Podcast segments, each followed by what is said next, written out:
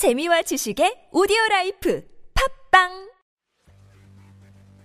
KF-21 보라매가 가진 가장 강력한 결정타는 앞으로 전력화될 스텔스 무인 전투기 KUS-X들과의 협업과 현존하는 가장 강력한 장거리 공대공 미사일 미티어가 될 것으로 보입니다. 엄연히 KF-21 블록 1, 2는 5세대 스텔스 전투기가 아니기에 만약 중국의 J-20이 F-35에 비해 크게 떨어지지는 않는 스텔스 전투기일 경우 KF-21이 상대하기 어려울 수 있는데요. 하지만 카운터 스텔스 장비로도 탐지하기 어려운 스텔스 무인 전투기들을 KF-21이 지휘하고 이 스텔스 무인 전투기들이 앞서 나가 내부 무장창을 개방하고 공대공 미사일을 발사할 경우 KF-21은 중국 J-20 레이더의 탐지거리 밖에서 공격할 수 있게 됩니다. 다만 이것이 가능하려면 현재 우리나라가 개발 중인 스텔스 무인 전투기들 중 일부가 작은 체급을 가졌음에도 공대공 미사일을 발사할 수 있도록 고성능 AESA 레이더를 탑재 가능해야 하며 또 다른 일부 스텔스 무인 전투기들은 전자전의 수행 또한 가능해야 한다는 전제 모두가 강력한 네트워크 교전이 가능해야 한다는 전제가 따르는데요. 실제로 우리나라에서는 2030년을 목표로 KF-21과 후스-X 스텔스 무인 전투기들 간의 유무인 전투기 복합 체계를 개발 중에 있으며 방금 말씀드렸던 작전의 수행이 가능하도록 진행 중입